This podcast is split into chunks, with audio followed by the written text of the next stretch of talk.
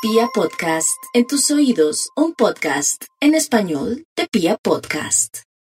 El león con su fiereza, fuerza y entereza nos habla que los Leo nacieron confiados en la vida y que con ellos es suficiente.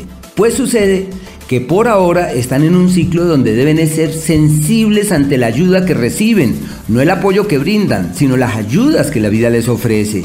Por eso se le llama el mes de las bendiciones que la vida ofrenda, el tiempo donde todo evoluciona hacia un buen destino y donde no deben dudar ni un ápice de todas las cosas buenas que el universo les ofrece.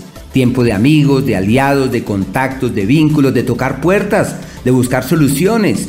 En el amor es un mes de lazos eh, secretos, silenciosos.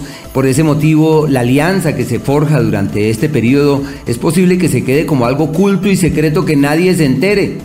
Así que, bueno, y es un tiempo donde hay cosas que no son claras en la vida sentimental, deben llevar las cosas con mucho cuidado. La ira, a partir del día 11, deben colocarle o sea, estar ahí pendientes porque Marte entra en el signo de Leo y a partir de ahí se sentirán con un montón de energía, así que eso requiere saberla llevar y saberla orientar hacia un buen destino porque la ira no es una buena consejera, la impulsividad no nos lleva hacia buenos destinos, hay que transformar eso en acciones concretas, en ser proactivos, en ser fuente de energías amables para otros.